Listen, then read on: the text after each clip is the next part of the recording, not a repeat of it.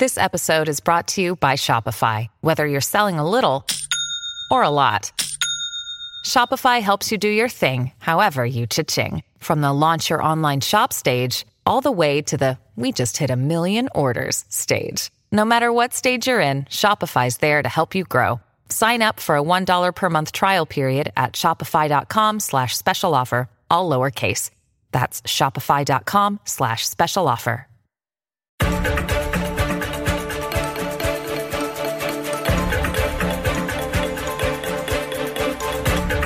It's the Larry Kudlow Show. Free market prosperity starts here. Now, here's Larry Kudlow. Hello, folks. I'm Larry Kudlow. This is the Larry Kudlow Show, and it's a great pleasure to be with you today. I am broadcasting from the mothership, somewhere in the heart of New York City. Not going to say exactly where, just in the heart of New York City. So please don't come visit. um, Lots to talk about today. Let me set this thing up. You can listen to us uh, on the internet, live stream us on the internet, larrykudlowshow.com, larrykudlowshow.com. You can hear us all across the country, around the world, throughout the solar system, and even the Milky Way.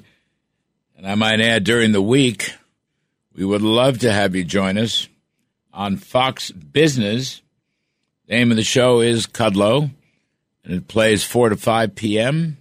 every day, Monday through Friday. Please join us. If you can't get there at 4, why, you can just uh, text your favorite nine year old, and she will show you how to DVR the show.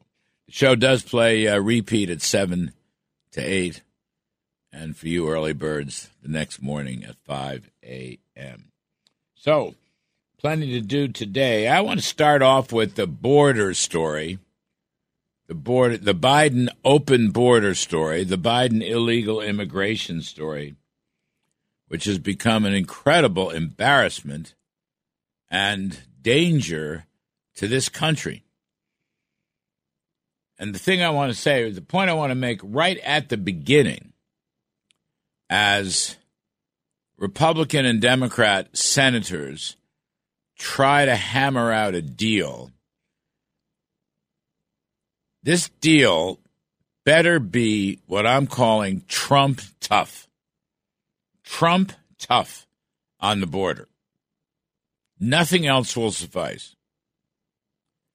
I mean, in the last three years, there's no telling what the numbers are, but I would say 8 million is the low end illegal immigrants, Biden illegal migrants, 8 million.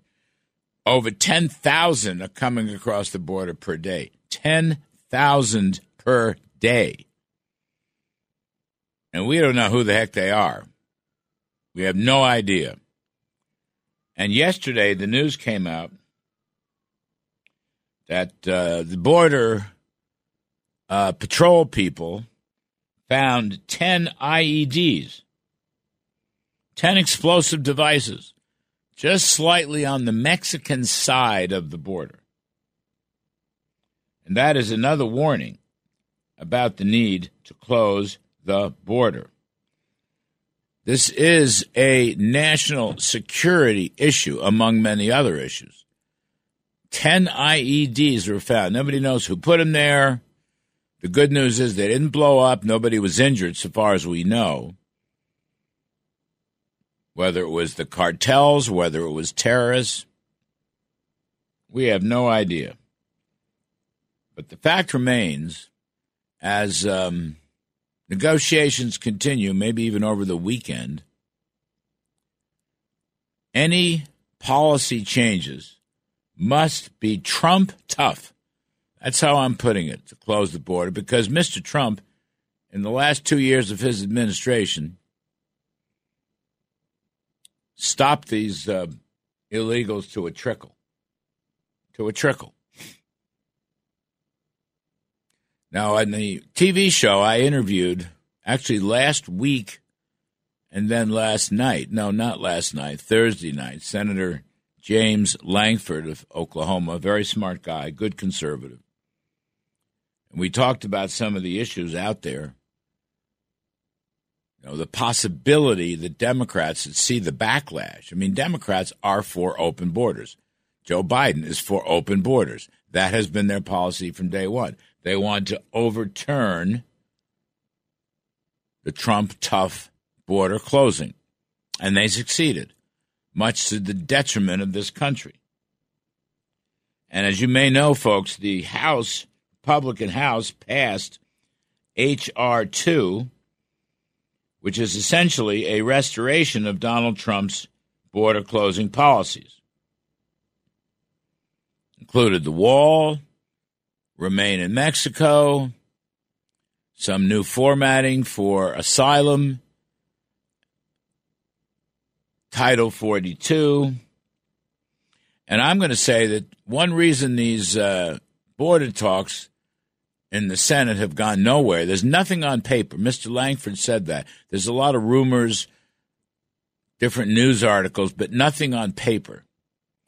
And uh, Lankford was quite right. If it ain't on paper, it doesn't exist, just a lot of talk. Joe Biden has not been involved yet in these negotiations. Some of his senior staff, yes. And uh, this uh, Dunderhead, uh, Mayorkas, he's involved too. The uh, DHS secretary, guy who never never tells truth about anything, no credibility whatsoever. But they've got to go through, and this isn't hard. They've got to go through the same Trump tough measures. I mean, my view is the Republicans should accept nothing less. First of all, the wall. The wall. Mr. Trump got through, I don't know, five, six, seven hundred million, uh, five, six, seven hundred miles of wall. He had about another five or six hundred to go, if I'm not mistaken. Those numbers may not be precise. Don't hold me to it, but I'm not going to be too far off. And then the Democrats stopped it. Literally, the equipment is left rusting next to the wall in a lot of places in Arizona and Texas, a waste of money.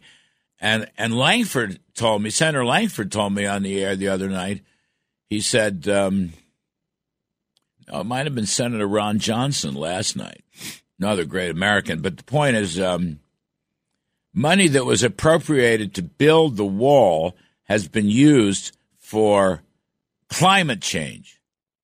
Climate change, huh? Really? I mean, you've got terrorists coming over the border. You have people from more or less 150 countries around the world coming over the border. Just literally walking through openings in the wall. Actually, the story, I don't know, in some of the papers yesterday and today, I saw it again in the New York Post this morning. You got Americans who went to Mexico legally and wanted to come back but uh, some of the uh, outposts, some of the openings have been so beaten up and degraded, it took them hours to get through. So they just circled around and found openings in the wall and walked through the wall just like the illegals. I mean, how pathetic. These are Americans coming home. It's pathetic. But what's not pathetic is you've got Russians, you've got Chinese, you've got people from parts of Africa, You've got communists from Latin America. You've got Iranians. Iranians, really? In other words, you've got people coming over the border illegally who do not like the United States. But the Bidens have no idea who they are because they have no interest in stopping them. The left wing of the Democratic Party. And now it's starting to backfire. You've got uh, certain Democrats. It's the governor of Arizona, whatever her name is, a complete phony who beat Kari Lake by a cat's whisker. A complete phony now coming out, oh, help us, help us, give us money.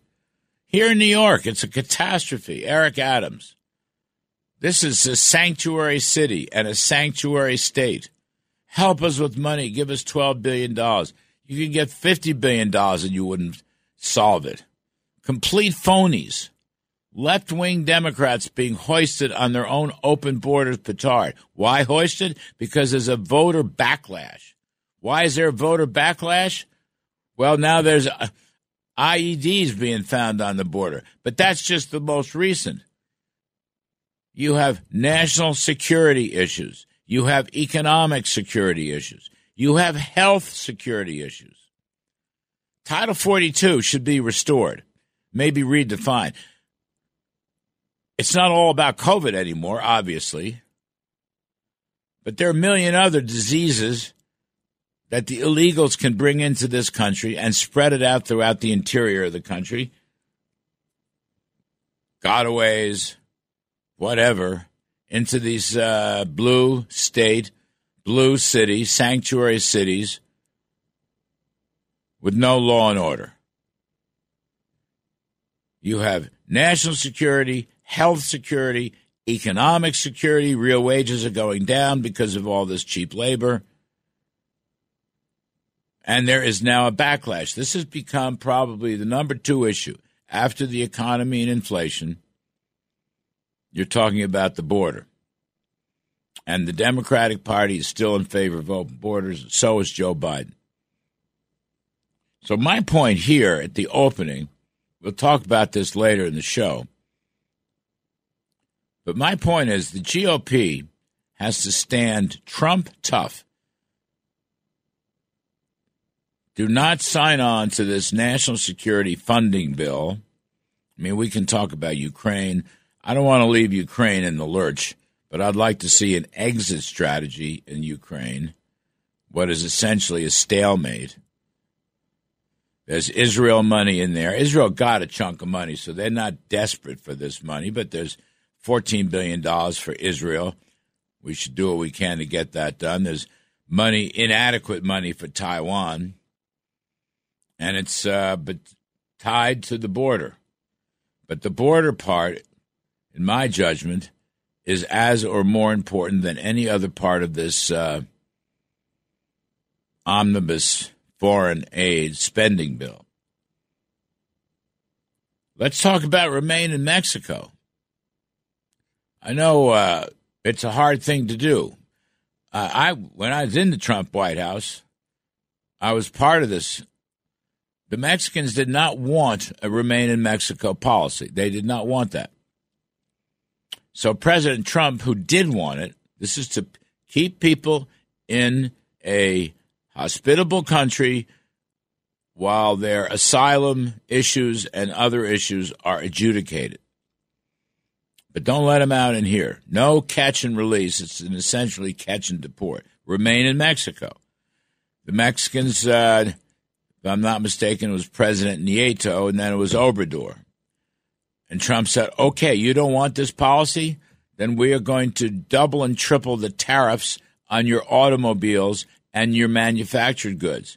Mexico is our largest trading partner. It would destroy their economy. Well, guess what? They heard Trump. They knew he meant business. They folded, and we had Remain in Mexico, which was a very successful policy. Republicans should stand tough. Change Title 42 to fit other health issues. And of course, build the wall, finish the wall, and then find some money to give to the border cops. The good people that are trying to do their job, they're overwhelmed by the numbers. At least 8 million have come across illegally under Biden. It could be 10, 12 million. Who the hell knows? The old number in the United States, 11 million illegals in the United States. That number is probably 35 million. It could be as much as 50 million. Who knows? This has to stop. Right now, during Christmas negotiations, the House has H.R. 2. It's a fine piece of legislation. The Senate has nothing. Nothing on paper is what uh, Senator Jim Lankford said. Good man. Good man, Lankford. He knows. He's telling the truth. Whatever negotiating they're going to do, this guy, Chris Murphy, uh, big lefty from Connecticut, uh, and Mayorkas. Biden himself hadn't even gotten involved. Yeah, naturally. So this is a big issue. The GOP needs to be Trump tough on any border solution.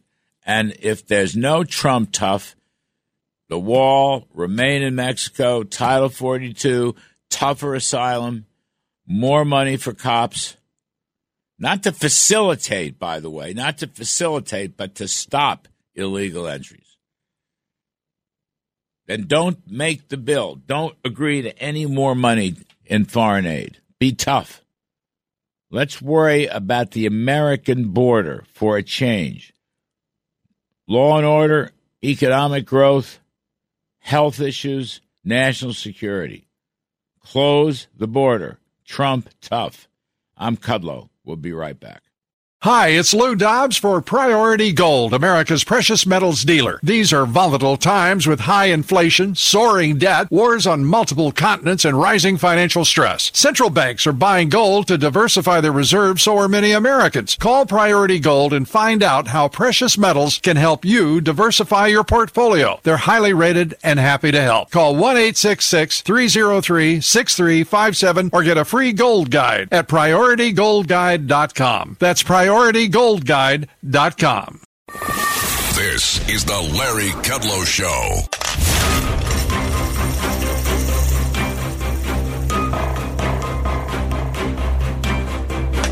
Now, back to the Larry Kudlow Show. Welcome back, folks.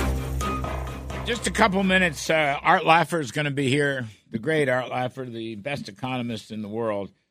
Uh, he's going to be here at the half hour, talk about this uh, wonderful stock market rally which I might add didn't have a thing to do with Joe Biden. I mean, he may take credit for it. Didn't have a thing to do with Joe Biden's bad interest rates. But in any event, I just want to take a whack. We'll come back to it later in the show.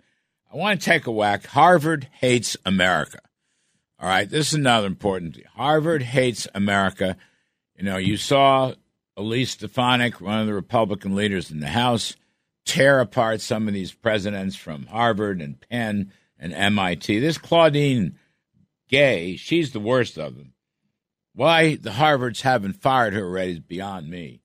Not only has she failed uh, to stop the wave of anti Semitism on her campus, not only could she not answer a simple question uh, before the House put to her by Elise Stefanik uh, and acknowledge that all these charges about Israeli genocide uh, are just complete slander and hate speech and bullying. But it turns out her academic credentials were zil. She was involved in plagiarism for her PhD thesis and other things she wrote. Plagiarism. She took the content from other people and put it on her uh, articles. And then Harvard discovered it experts took a look at it. Harvard discovered it. It was true, and they allowed her to make changes. She should have been fired. A student or a teacher, professor, accused and uh, convicted of plagiarism is automatically thrown out of the college. But she was allowed to stay. And then it turns out from the New York Post that the Harvards uh, put together a legal team to cover up the plagiarism. Three strikes and you're out anti Semitism, plagiarism, cover up.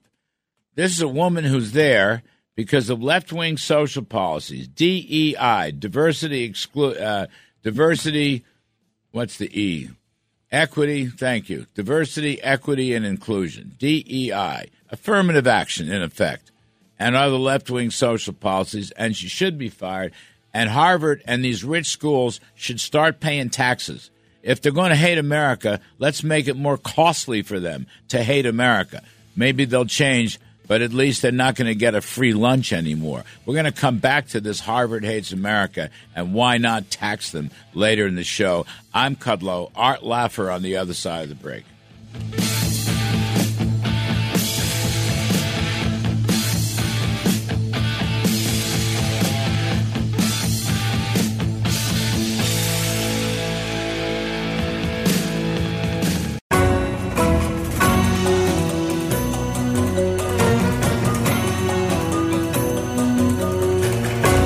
Wall Street to the White House, this is the Larry Kudlow Show. Welcome back, folks.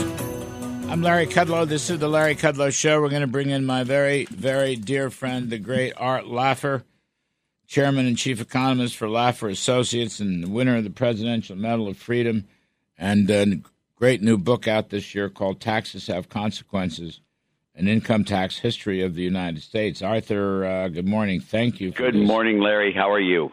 Good. I just, uh, we're not going to keep you too long because I know you're heading down to back home to Nashville, but you know, you had this massive stock market rally. The Dow's up a thousand points this week, a new high.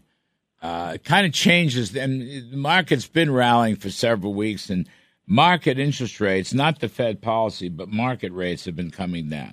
And I know that you have a long history with your company of advising on investments, and I just wanted to pick your brain for a second on a Saturday morning. What do you, what's going on here, and is this sustainable? Well, I, I don't know if it's sustainable. Uh, there there is nothing here that tells me, Larry, that the Fed understands exactly what it's doing and that it's done something like Volcker did, which is really bring inflation under control for the long run. Mm. I just don't think that's true. Uh, but what I do think is the reduction of inflation. Uh, inflation is down. Now, prices are still going up, but inflation is way down, mm. and interest rates are very sensitive to expected inflation and uh, the reduction of inflation has brought those rates down, and the Fed is uh, has not uh, raised rates because market rates are coming down. Yeah. And that's very good for high tech stocks, for long, low profit stocks. It's really good for the market. Yeah, I mean, it's interesting that you're right. The, the, the market rates, I'm going to use the 10 year Treasury bond as Yeah, one, that's what I use. One yes. of the bellwether. So that thing's gone from over 5% to slightly under four. It's about 390. Yep. Uh, that led the Fed. I mean, it's not like the Fed has cut their target rate. It's the market that moved. Exactly, exactly. And when you think of a move of one percent in the ten year, that that's that's not just one percent. It's a it's a twenty percent drop in the rate. Mm which is really has a huge effect on the on, on the capitalized profits of the companies, which really should shock, it should send stock prices high, and and it did. Uh, I don't think it's over yet either. To be honest with you, I think we're going to get a continued run on this for a while. But that's just me, and uh, you know, my advice is worth what people pay for it. Nothing. well, I think they do pay for it, but I think it's just an interesting point you just made.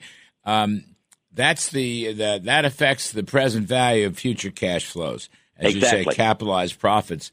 In other words, lower interest rates a good thing uh, for companies. It's a good thing yeah. for everybody. It's a good thing. I mean, mortgage rates have come down. I got the thirty-year mortgage rate at seven twenty-one. Um, that thing was a little bit over eight percent a month ago. And this yep. again, and how low was it back a year ago, Larry? I mean, it was way down there. I think there were times that the mortgage rate was what four percent, four and a half, something like that. When Trump left office, it was about two and a half percent. Yeah, I mean that's pretty low. That was low. That was good for housing. It, and you know, and housing has done well even with uh, the rise in interest rates over the last three years. At least in some places where property taxes are low and under control, and and you know that's uh, that's a very big good thing for the economy as well. You know, I always say uh, profits are the mother's milk of stocks. But actually, I should amend that. It's not quite as catchy. Capitalized profits are the mother's milk of stocks. That's exactly correct. it is exactly yeah, correct. Right. And, and it is the capitalization rate as well as the profits rate as well as the tax rate on those profits. All three of those are critical. And, uh, you know, what you did with Trump there on getting the tax rate down on profits, that's hugely plus and with the interest rates falling now, that's that's a double whammy. What is uh Can you um, surmise anything about the future economy from this move in stocks and interest rates? Well, and not really. I mean, what what you really what, what you really uh, what you really want to look at is. Uh, uh, what you really want to look at is the after-tax profits, and that could be forecast, forecasting an increase in profits as well. But I don't think so. I think this is just a capitalization factor. Huh. So uh, is where I come out on it. What I mean, Joe Biden's uh, administration has not stopped spending. We're going to run a two trillion dollar deficit this year. Uh, True, and that's really bad for the economy. It's bad for that. We've already got uh, you know illusory profits on capital gains, Larry, that are really quite substantial. I think the since Biden's been in office, the price level has risen twenty percent or so. Mm-hmm which means that you know any profits up to 20% are illusory, but you still have to pay taxes on them, capital gains. I mean, you have to pay tax on them. Companies when they when they want to replace their capital expenditures, you know, we're having the depreciation. You don't have the 100% write-offs that you had in the Tax Cuts and Jobs Act. You now have depreciation schedules, which is negative for companies, and then you have under depreciation uh, for replacement costs, which is also a very serious thing going on. So none of these work in favor of uh, a good economy going forward. I mean, they just don't. And I don't know when the ex- expiration of some of the provisions of the Tax Cuts and Jobs Act occur, but you know we've had increases in taxes already. The spending goes on, and the Fed has not does not understand inflation and how to operate. It's a good period right now for them, but I don't think for the long run. And regulations are at their all time high, Larry. Uh, so I have a hard time thinking the economy is about to boom. It just it just doesn't compute in my way of thinking. I'm surprised. I mean, well, I shouldn't be surprised. The Fed is like panicking. It's now they're for some reason uh, they they they think they're fighting recession and deflation, and I don't think that's now. I think there has been some deflation in commodity prices in the there last been, couple yes. of months, and and that's a good thing because they've gone up way too much. Uh, but I don't think the evidence of recession is there, and I you know I don't I don't think the Fed is operating correctly. And now you see some splits. Art, I don't know if you saw the New York Fed president John Williams, whom I know, the Atlanta Fed president, uh, a chap named Bostic, whom I do not know. They came out and said, "Well, wait a minute, slow down." We're not really talking about cutting our target for the Fed funds rate for quite some time. But the market is building in seven rate cuts. So I, I, I, don't know. It's a very odd situation. Market's supposed to be efficient. I'm not sure in this case it's very efficient. Well, I would be very surprised if seven rate cuts. I mean, they may be building it in there, but you know that we're going to have new information coming along, and that building is very weakly based on what we see right now, not what we're going to see six months ago from now or whatever. But when I look at this economy, I see I see the commodity price deflation, Larry, mm-hmm. that you're talking about, as being a weakness in the world economy. That that's what I see. Right. And I see that's why the dollar is strong is because not not the dollar is strong, mm-hmm. but that the rest of the world's currencies are weak. Mm-hmm. It, that's where I'm coming out. I see a very serious long term problem in China, that the policies of Xi have gone in the wrong direction and they're undoing the, the the liberation that they had and supply side economics they had. I mean, I was in China in 1970. I was in the first trip before Kissinger. In fact, I think it was the first American trip to. And what they did since then with liberation and tax cuts and free trade was amazing. And now they're reversing that. And it's been the last two or three years that that's happened. So I think the fall in commodity prices is really a softening of the world economy. Is is the way I see it, Larry. It's a great point. And you know what, China uh, which could drive commodities or drive the world economy. China's not going to recover like it used to. It's not no, going to happen not. for the reasons not. you just said. They've squelched the freedom in the economy. It's, totally. it's all now central planning again, right? It's, the market. Exactly, exactly. I mean, that's a killer. Yeah, they're going to be the Japan of the future. I mean, there used to be a country that had a market cap equal to the U.S. market cap back in 1989. Larry was Japan. Look at them now with their state-run mm. operations, their huge deficits, their control of the economy. Mm. Japan is disappearing from the face of the earth, mm. and China is now following that model. I, I think a lot of our long term concerns about China will fade as the Chinese economy and the Chinese industrial might disappears. Mm. I think they will not be the threat that we feel they are today. As you look around the world, who's doing it right, do you think? No one. I mean, even Chile, Larry. Mm. Uh, now I see a little bit of, uh, I see a glimmer of hope in Argentina again, but Argentina has always been flaky on policies going one way and then the other way. Uh, I like where they're going right now. We see some of the elections in some of the other countries are looking good, uh, but you know. Uh, the real hope I have in this world right now stems from the states.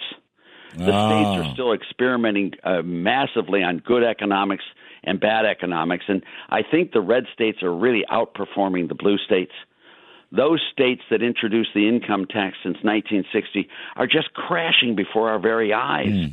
And those states with no income tax are just cleaning house. And uh, it, it's really exciting. I think that's where the, the hope rests in the U.S. is the battleground, the, the experimentation on the states. not internationally. Fabulous. That's where the growth is. That's where the tax cuts are. Exactly. That's where the that's where uh, right to work laws are. The, the red states are moving. That's and, the and model. we're doing much more. I mean, even the red states are becoming redder, and I don't mean redder because of Republican. I mean, red. They're cutting tax rates. They're looking at trying to do this. I mean, we got an initiative in Tennessee uh, to put limits on the property tax and cut it back, and it's going to go through. They've got one in Colorado, which is going to be a four percent increase, Hmm. uh, is the max allowed. So you know, there are a lot of great initiatives going on in the states to make them even better. And I'm very excited by that. And some of the states like Michigan and and uh, Ohio and uh, uh, Illinois and uh, Connecticut and New Jersey are going the wrong way. So I think we've got a good battleground going on there uh, and good economics, and I think that's where the future lies. The great Art Laffer, folks. The great Art Laffer, the father of supply side economics, a return to classical thinking. You heard it. Arthur, thank you. You're wonderful to give us your time. Appreciate it. Be safe. My pleasure, Larry, thank Talk you for soon. having me, and have a great show. Talk next week. Okay. Folks, we're going to take a quick break. And uh, on the other side of the break, we're going to talk a little bit, some very positive developments from Donald Trump. His court case in Washington is probably going to be put off for quite some time. Pam Bondi, former Florida Attorney General and Trump legal advisor now, will be with us to try to walk us through it. I'm Kudlow. Stick around. Much more to come. When you need mealtime inspiration, it's worth shopping Kroger, where you'll find over 30,000 mouthwatering choices that excite your inner foodie. And no matter what tasty choice you make, you'll enjoy our everyday low prices, plus extra ways to save, like digital coupons worth over $600 each week. You can also save up to $1 off per gallon at the pump with fuel points. More savings and more inspiring flavors make shopping Kroger worth it every time. Kroger, fresh for everyone. Fuel restrictions apply. Larry Kudlow.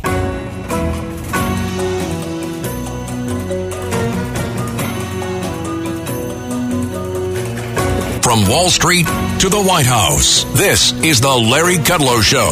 Welcome back, folks. I'm Larry Kudlow, and um, Donald Trump's uh, legal machinations may have may have caught a break this past week because of the stupidity of uh, of uh, Special Counsel Jack Smith. I say maybe because I'm not a lawyer, but we're going to bring in a brilliant lawyer, Ms. Pam Bondi, former Florida Attorney General, and now co-chair of the America First Policy Institute's Law and Justice Center. Uh, Ms. Bondi worked uh, as a consultant for President Trump in some of his impeachment issues, and she is also a very dear friend of mine. Pam, thanks for doing this. Um, but- Oh, by the way- happy holidays, Merry Christmas, Larry. Oh, you too, Mary. Happy, holy, and merry. Um, just re- in ten seconds, because I'm a dog person. How's your dog? oh, thank you. I had to take her. She's 14. She went to the Yeah. vet this morning, and she's doing awesome. And we have a, Good. a seven-year-old rescue too, and they're both amazing. Thank you, though. All right, yeah, we're dog people.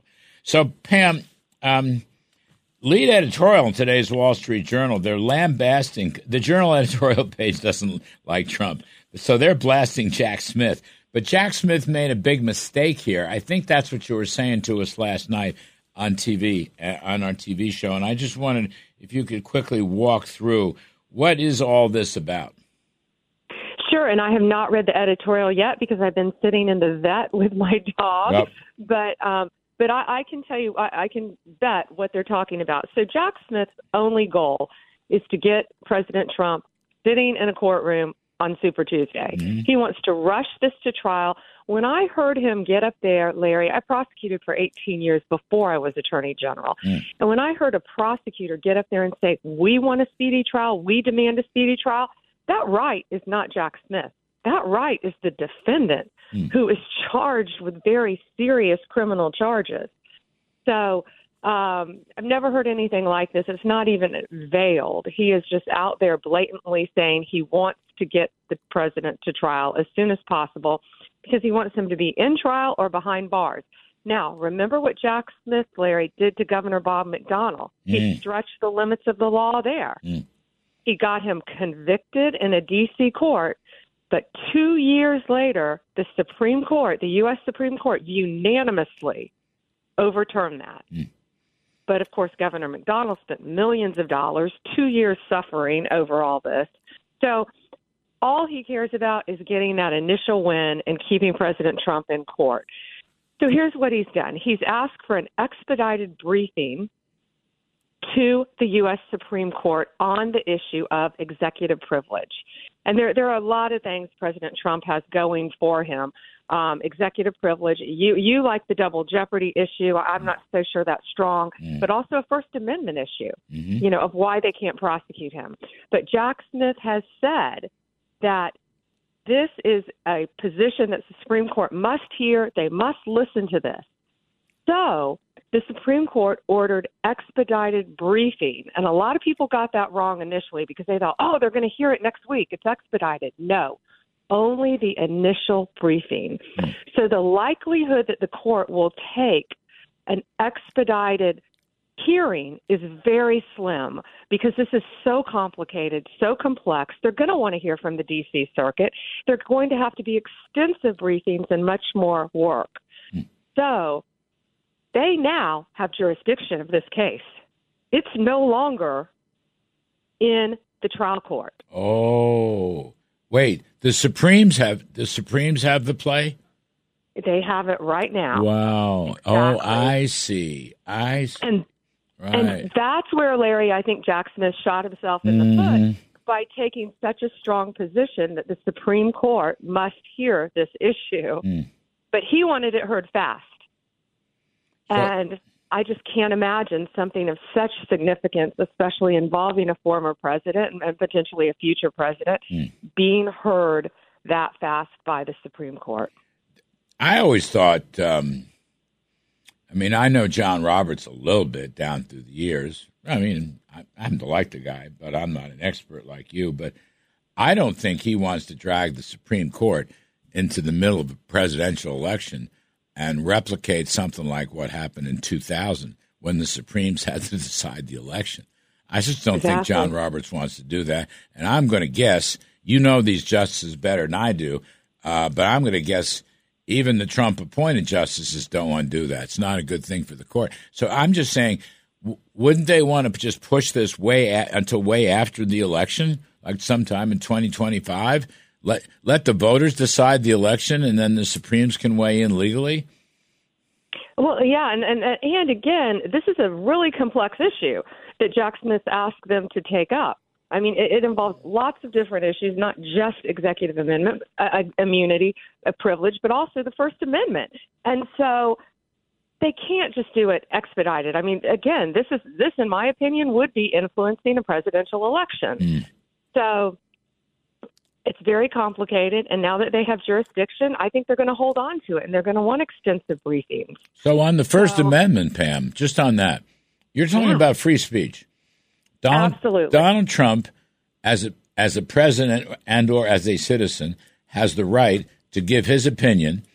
If he thinks there was something wrong with the election, he, he has a right to say so, and or he has a right to go and give a speech which, by the way, there's no evidence incited anything. I mean, I wasn't there, but I read the speech carefully. I'm sure you have too. And he talked about being peaceful and so. on. But he has a right to say to speak his mind. The Biden, Merrick Garland, Jack Smith Justice Department is trying to say, no, you don't. You can't speak your mind. That's nonsense. Yeah, it is. It is. I, I personally think the First Amendment argument is the strongest argument for the, the, the points that you just laid out. Oh. You know, but but also executive privilege. He was president of the United States mm-hmm. during and around the time this happened, mm-hmm. and executive privilege is very important for all presidents to have. And and you know they're trying to throw that out the window.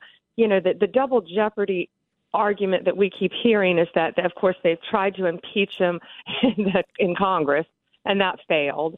So jeopardy attaches. But I think that's probably a weaker argument because mm. the rules of evidence don't apply. It's not a true criminal court. Right. Um, but but you know that's still an argument that they can make. Andy McCarthy beat me back on that the other night. He, he oh, tried to convince me that that was wrong. Um, yeah. I won't tell you who put it on to me, but um, but McCarthy beat me back. He's a pretty smart guy. Uh, he's not a Trump guy, but he's a smart guy, so it's yeah, okay. he's very smart, and you're a smart person, so I get it. I'm going to back off that. I'm into I'm into the First Amendment and executive immunity now. How's that? That's right. I'm going to That's stick right. with those two. That's right, But my friend. the- That's right. That's the whole thing here should should and will be pushed back. Will the Florida, will the classified documents case can that be pushed back as well? Well, right now that's going through the court system as it should, and and frankly, it's because they have a fair judge. They have an honest judge down in South Florida, um, and she's the one that caught on to the fact that this judge that that they were running two grand juries. I mean, it was crazy. Right. They were running one in D.C., one in Florida. I, I've never seen anything like this in my life. All of these cases that we're talking about, every single one of them should take two to three years to go Yeah. to trial. Any case this complex should. All right, Pam But Bondi. again, it's a concerted effort to, Thank to you. get Trump. Pam Bondi, so good, so good. Now, co-chair, America First Policy Institute Law and Justice Center, former Florida AG, dear friend Pam Bondi. Thank you so much, folks. Quick break. On the other side of the break, Harvard hates America, and they ought to pay for it.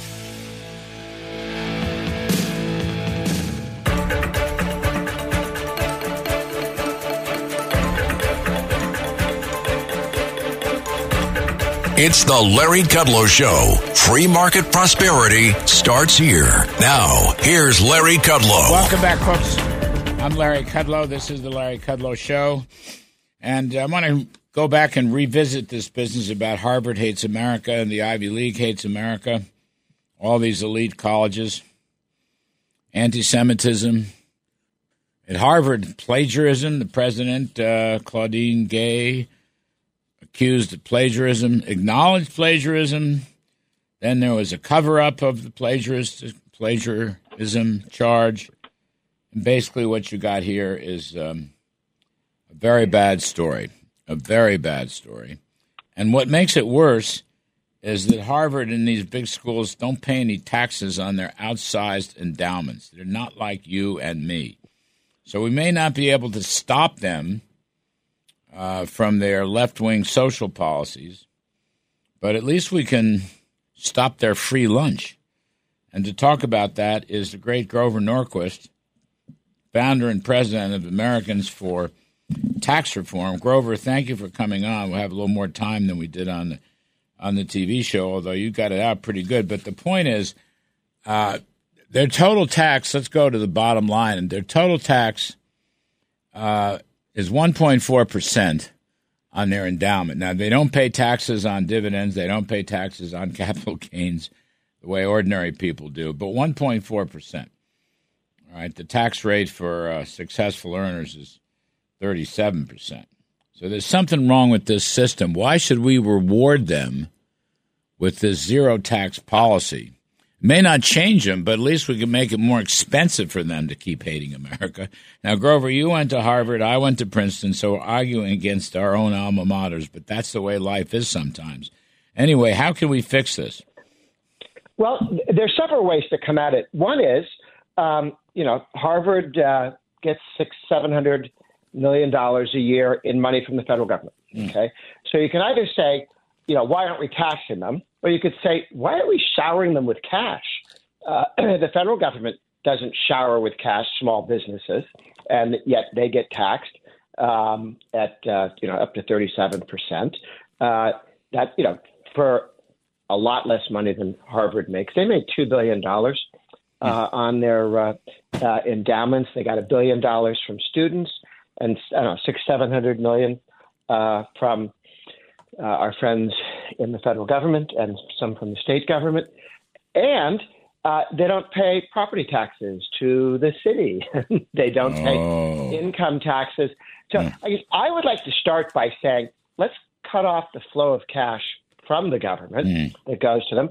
And by the way, Title VI of the uh, 1964 Civil Rights Act says you can't get money if you are engaged uh, in uh, bigotry against any ethnic group. And since then, that's been revisited, and anti-Semitism certainly counts and is uh, included. So any school that is found to have a unhealthy uh, environment for uh, Christians, Jews, uh, blacks, you know, you fill, it, fill in the blank, all the various groups. and we have seen some very unhealthy uh, treatment of the, the, Jewish community and Jewish students uh, in at Harvard and the Ivy uh, leagues. That's a prima facie case for cutting off federal funds. Mm. So before you get into should we tax, which is my least favorite um, project, uh, we should say why are we sending cash for that? Uh, but there is a question at some point. It's not just colleges. Why do we tax quote unquote for profits as opposed to not for profits? Mm. Uh, when you look at the people who run not for profits, oh, I don't know, like Harvard uh, or National Geographic, these people are making t- hundreds of thousands of dollars, much more money than a small businessman does who ends up paying the top pos- possible rate. Okay.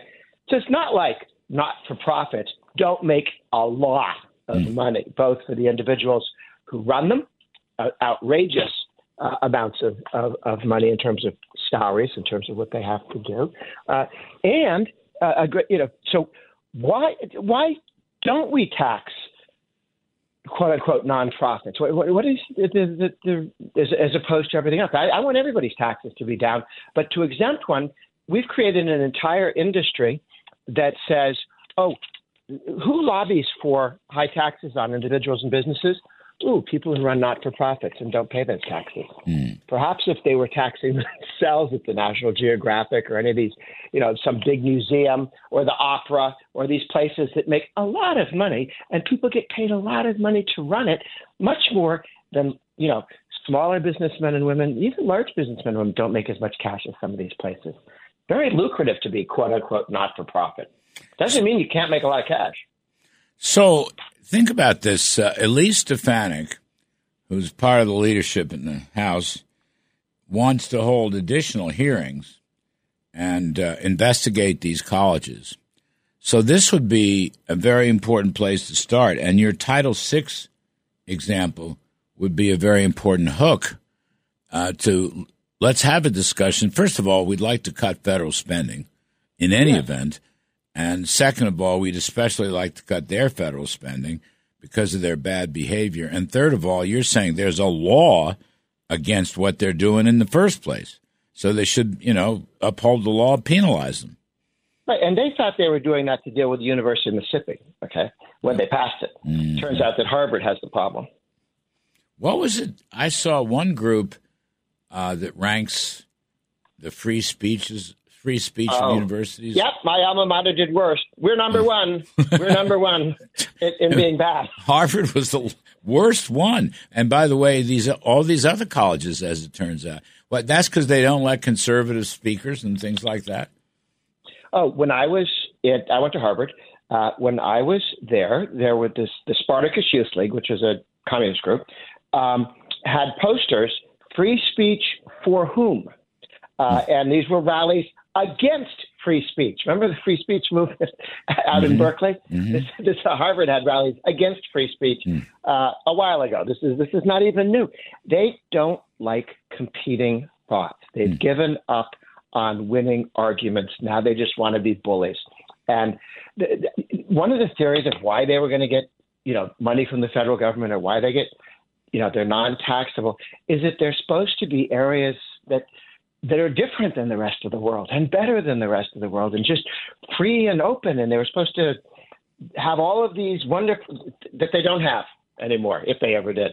Um, so they're getting all this beneficial treatment, uh, and they're not they're not what people think they're getting when they go there. They're not places where people do deep thinking. It's where people get almost indoctrinated.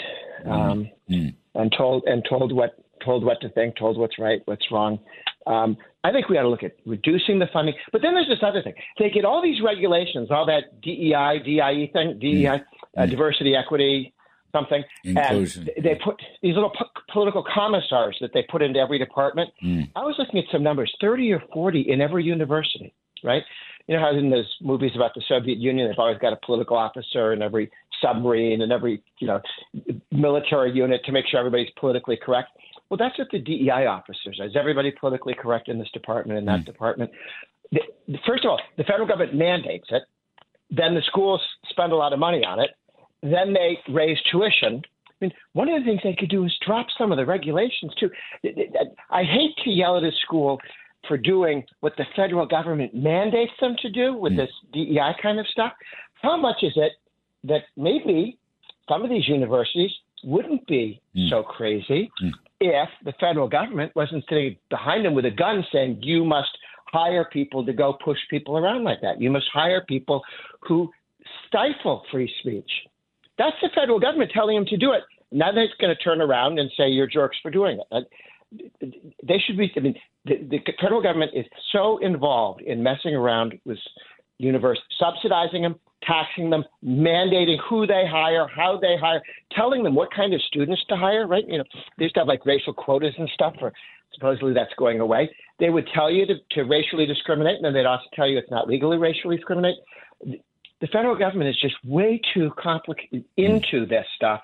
I guess I'd like to take the federal government out of these schools and take another look at them and see how much stupid continues once the feds leave.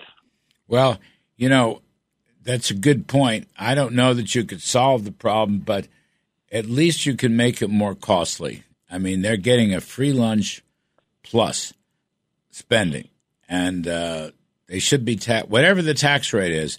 I mean, you know, if, if you become the Treasury Secretary someday and you get the tax rate down to fifteen percent, fine. But Harvard wouldn't even pay the fifteen percent, and they should pay the same tax rate. And as you say, they should, you know, nonprofits should pay the same tax rate as as profitable small businesses. So there's a certain common sense to this, as well as the social element. Right, and if Harvard's paying 1.4 percent, I think that's a good uh, target to get the rest of us down to. Dream on. I love that might be a little bit. That might be a little bit much, but for, as a negotiating tactic, we could start with going to 1.4. yeah, terrific. Folks, it's Grover Norquist, founder and president of Americans for Tax Reform and um, brilliant Harvard graduate. thank you, Grover. We appreciate it very much. We'll talk Larry, soon. thank you. All right, anytime. Folks, we're going to take a uh, quick break. And on the other side, we're going to have a little more discussion of uh, Donald Trump's legal situations from uh, Will Scharf, federal prosecutor and actually candidate for attorney general in the great state of Missouri. Uh, I'm Kudlow. Harvard hates America. Let's let them pay more for hating America. We'll be right back. This is the Larry Kudlow Show.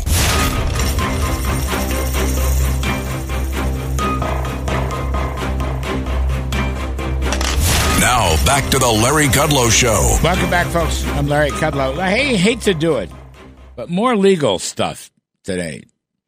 Donald Trump and Rudy Giuliani. It's a great uh, thing. Rudy Giuliani was hit with $148 million in damages, uh, I guess from a Washington, D.C. court for, um, let's see, two women who were voter poll workers. Uh, unbelievable what this is about. So we're going to talk some more. We had Pam Bondi on, and we're going to bring back Will Scharf from the TV show last night. Will Scharf is a former federal prosecutor. He's a candidate for attorney general in the great state of Missouri. And um, he went to Harvard and Princeton. well, I couldn't get into Harvard, but I did go to Princeton. Harvard and I, Princeton. I don't know anyone who'd want to go to Harvard these days, Larry. I mean, that place is woker than woke, and it seems to just keep getting worse. it's a great, it's a great. I had that on the sheet from Susan Varga. Well, you got a thought about this Giuliani thing? 148 million in damages? Really? what? I mean, come on.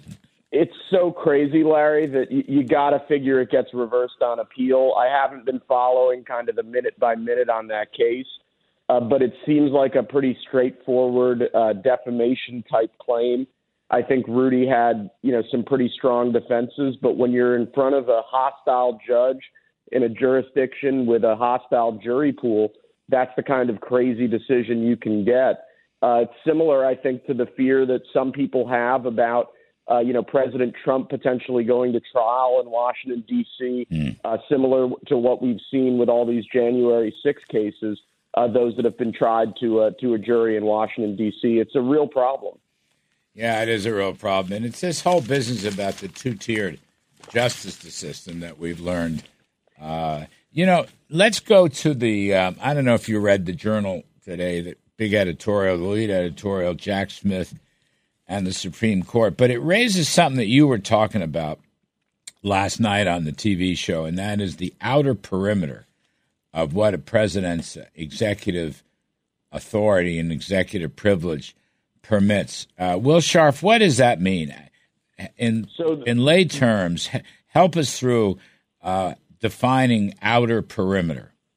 So the the Supreme Court held in a case. It's Nixon v. Fitzgerald. Mm-hmm. Uh, it's the key case on civil immunity uh, for for presidents.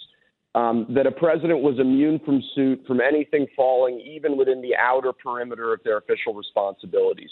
So even if the president isn't, you know, signing a bill or ordering the military to do something, if it's related, if it's sort of reasonably within what you expect presidents to do, uh, a president is immune from suit uh, for actions that he takes in that context.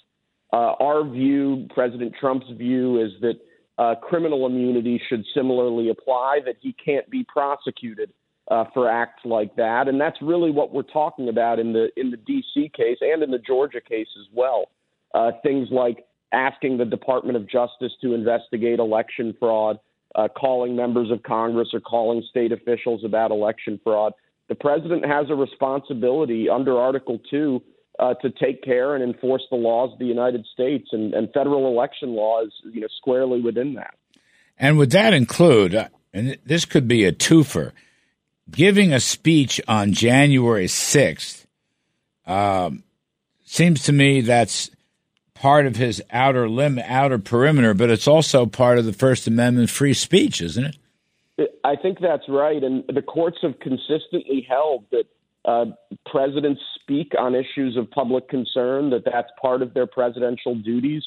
Uh, so it's you know this is an issue that's going to be litigated in the courts, but I think President Trump had an absolute First Amendment right uh, to communicate his views to the people of the United States, and I think that in in many instances, in many contexts, those sorts of speeches would fall within the outer perimeter of, of his presidential duties and responsibilities, at least. So, what is, I don't even understand then, apart from the obvious left wing biases uh, of the Justice Department and the Biden administration, uh, what is uh, Jack Smith's point here? I mean, does he think he's, where does he think he's going to win or convict uh, former President Trump? So the the Wall Street Journal editorial this morning, I think, was right on. That the deeper we get into this case, it it seems like the timing is the point. That there's this rush to get President Trump on trial mm. uh, before the election, but that's just not how cases are supposed to proceed. You know, cases are supposed to be about you know enforcing the rule of law, about giving the defendant their constitutional due process, and arriving at a fair and just result uh, not railroading somebody on a on a political timeline. And and that's really the problem with particularly this DC case. I mean, this is a very very complicated case. Millions and millions of pages of discovery, potentially hundreds of witnesses, mm. and they're trying to try the thing. You know, six months after uh, after indictment, it doesn't fly. It doesn't mesh with the way these sorts of cases would would ever usually progress through the courts. So, in that event, uh, with that view, Jack Smith's made probably an even bigger mistake letting the Supremes take over because it's going that they're going to take forever. So, so Jack Smith is trying to short circuit short circuit the normal appellate process. Mm. President Trump, and I think you know, I'm I'm, repre- I'm one of President Trump's lawyers. Uh, President Trump filed a motion to dismiss uh, the charges in D.C. on presidential immunity grounds. The district court rejected that motion. Uh, that motion is now up on appeal to the D.C. Circuit, and Smith filed uh, essentially an end right. run around D.C. Circuit review. He's trying to go straight to the Supreme Court. Uh, it I, won't work. The effect, the, the effect, of that would be uh, drastically shortening the usual appellate process. They're trying to get this March trial date to stick. At a time. Will Scharf. Sorry, Larry. That's all right, buddy. Thank you.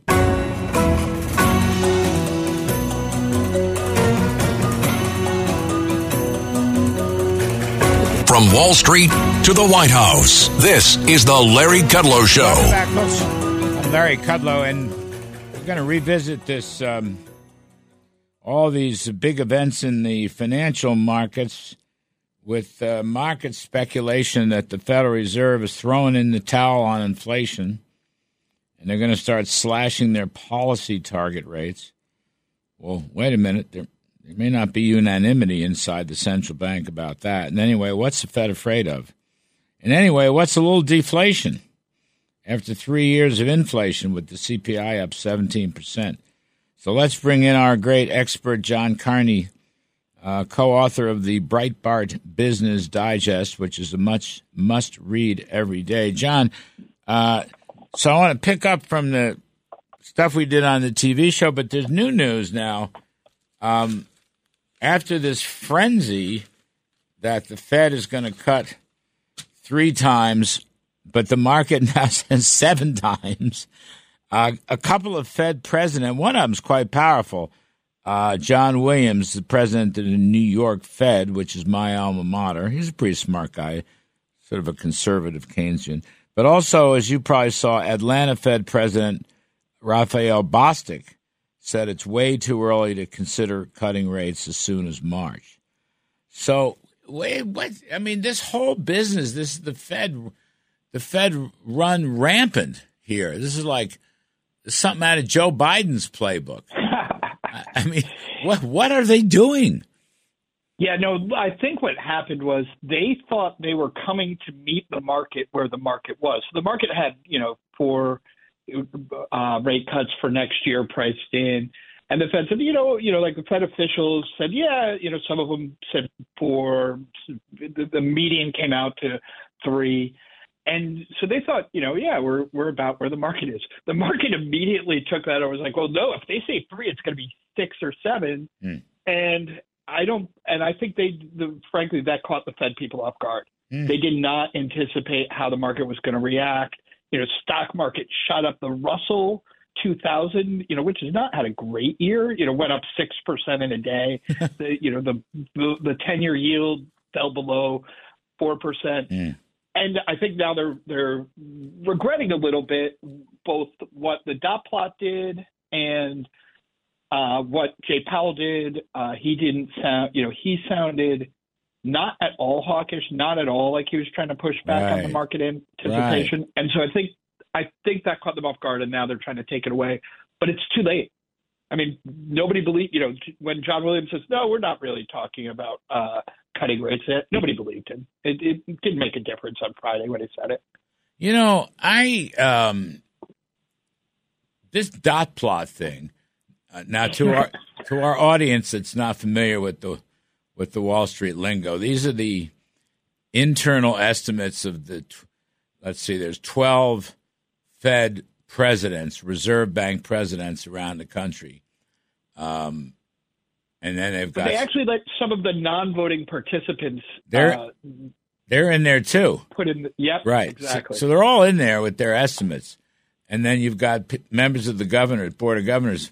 But the, John, what are those estimates worth? I mean, how they how have they done the last bunch of years? Let's oh, go. not very well. So actually, what's really funny is if you look back a year ago, all the numbers are wrong. Yeah. Right, where, where the Fed said where we'd be now, mm because they're you know they're projecting at the end of the year each year. So I like to look back. All the numbers are wrong, but they did get one thing right. They got the Fed funds number more or less right. Huh. I think they were a little bit lower than we are right now. So they said 5.1 percent. We're at 5.4. Mm. Uh, so they were pretty close on that one, but all the other numbers, they thought unemployment would be much higher than it is. They thought GDP growth would be much lower. You know, so they so they were wrong. Mm. Um, people, the the one number that's probably worth paying attention to may be the Fed's projection of where they think the Fed funds rate is going to be, because that's something they actually control. Mm. But I think the other thing to keep in mind when when we talk about these numbers is that these aren't the numbers coming from the internal economists at the Fed. Mm uh, it's oh. not the you know the thousands of people. Right. It's the Fed officials, the top guys, who listen to their guys, right? Mm. You know, they're not just making these numbers off the top of their head, but and they don't actually debate it with each other. Even mm. these these dots are composed of you know the guys say, yeah, I think we're going to be at five point, you know, you know, four point six percent next year, and then you average those numbers. So Powell does point out like we probably make too much of the dot plot but frankly, that's also the Fed's fault. Like Yes. if they think we're making too much of it, they should stop doing it. right? Exactly. misleading. Stop publishing the damn thing. It doesn't have it doesn't have any significance. Plus, it's always wrong. Uh, plus, you're saying they don't even. I mean, they do listen to their research directors, but that doesn't mean they're going to do what the research directors necessarily recommend. I know a I little be, bit. I would love a dot plot from them, by the way. That's who I want the dot plot to come from, from the research directors at each of the federal Yeah. banks. No, that's banks. yeah. You and know, could do it just regionally. John, you know, like if I work. I worked at the New York Fed. Okay, just about. I don't know when's 1973. Is that 50 years ago or something? I, 50 years. I can't even do the math. It's the first job I ever had, and I worked in open market operations, and I was part of the research arm of open market operations. They had their own research arm, not the research department. But you know, none of this was around in those days. None of it right. uh, and uh, Al Hayes was the president of the New York Fed. Then Paul Volcker was the president of the New York Fed. Arthur Burns was the chairman of the Federal Reserve Board. And then, as we know, Volcker became chairman of the Federal Reserve. I actually had the same job Volcker had in the early 50s. Wow. yeah, no, it's a kind of an interesting spot. Uh, that was when people didn't even know if the Fed was easing or tightening at any given point. You had to Any- of guess by market movement. That's right. They ne- that's just where I was going, John. They never publicly talked about any of this stuff ever, and um, that's how far. And Volcker very much opposed any discussions. You know, he'd appear in Congress, and you know he would. Well, Arthur Burns would smoke a pipe, and Volcker would smoke cigars, and they blew smoke at the at the at the senators and House members, but they wouldn't give up anything. And I think, you know, this new system of so called transparency, I, John, I think it's done more harm than good. I really do. I just. I, I think actually the, the economists at the Federal Reserve should do a study, do the press conferences and the dot plots and you, all, all of the, the Fed speakers that we have coming out all the time now. Uh, has that improved things at all? Because I'm with you. I don't see the evidence that the Fed performed better. Remember, this is the first test we've had of the Fed. Mm. You know, for- forget about like financial crisis. Like, yes, they, that's a whole different thing. But of the Fed's anti-inflation mandate, this is the first test we've had of it, and they flunked it. So, is communication better? I'm not sure. Maybe it's better for some things than others, but it doesn't seem to have worked in uh, terms of helping the Fed fight inflation. So the other question is what's the Fed afraid of? Which you were talking about with me in the air on the TV show. Uh, in other words, they have not gotten back to their 2% target.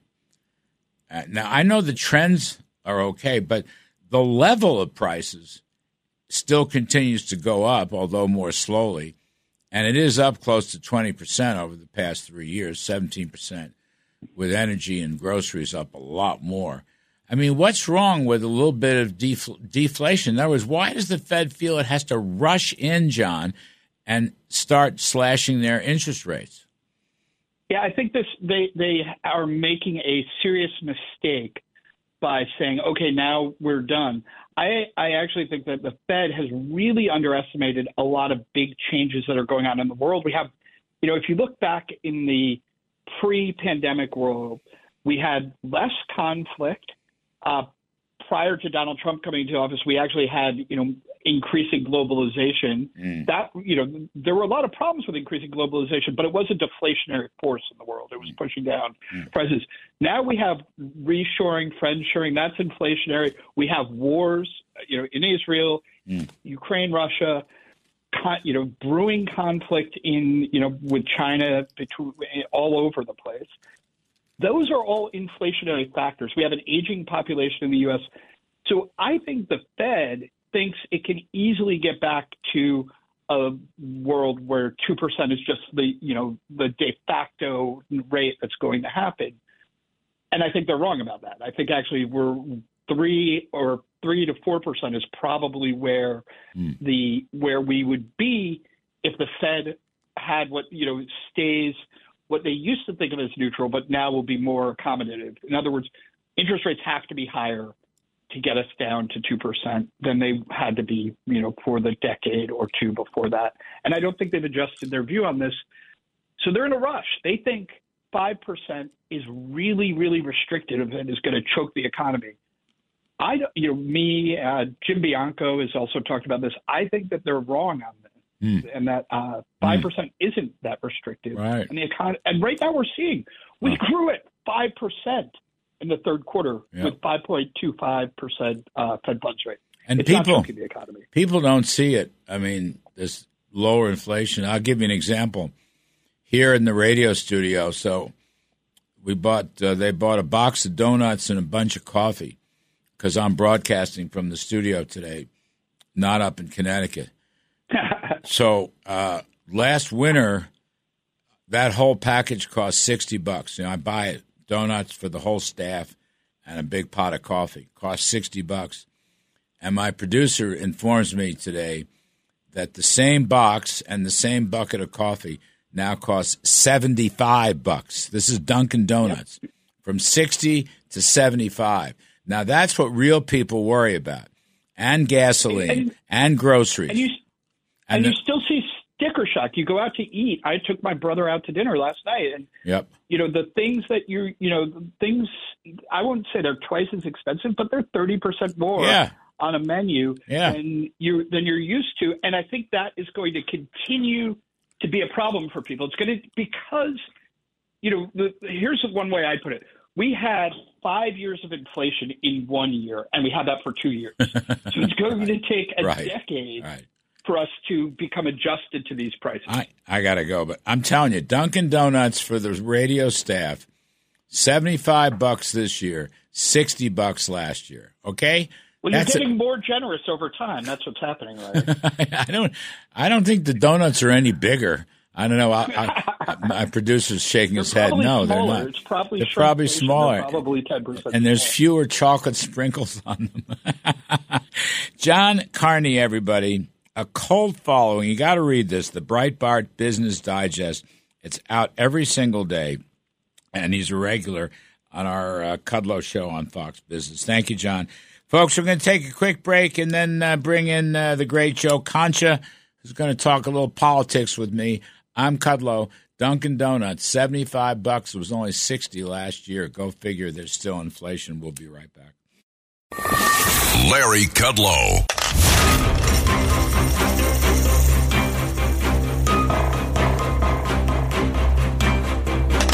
Now, back to the Larry Kudlow Show. Welcome back, everybody. I'm Larry Kudlow. And we're going to talk a little politics. Or a little media in politics. I don't know. We got the very smart Joe Concha, columnist at The Messenger, Fox News contributor, actually contributor to the to the Kudlow show on Fox. And I'm going to say, I'm going to read the whole title. Author of Come On Man, The Truth About Biden's No Good, Horrible, Very Bad Presidency and How to Return America to Greatness. Hey, Joe, thank you for doing this. This is huge. I'm a Larry Kudlow contributor on top of a Fox News contributor. I mean, that's that's a double whammy right there. It's a double, you know. And uh, I'll take a double.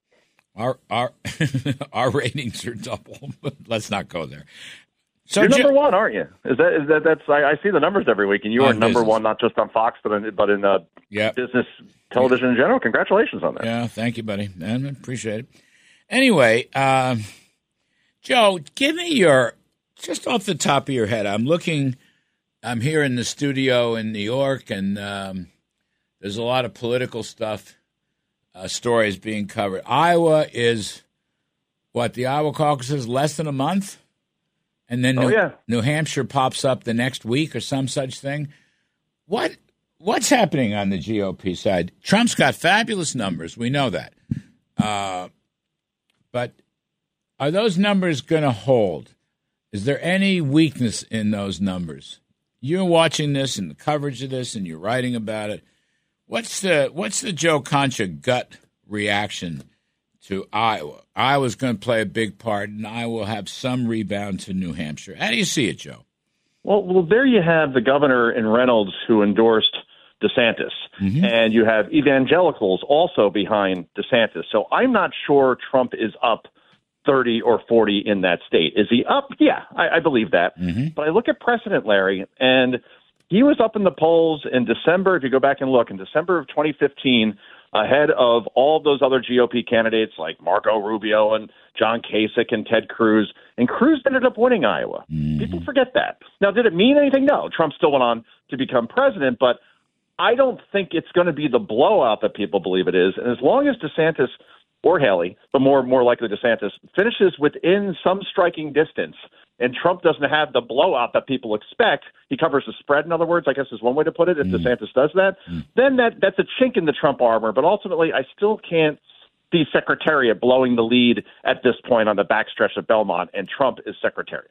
Uh, well, you, of course, you have to think Trump should lower expectations because if he thinks, you know, if, if the poll says he's up forty, and he, let's say he wins by twenty, the media is going to say that's a loss.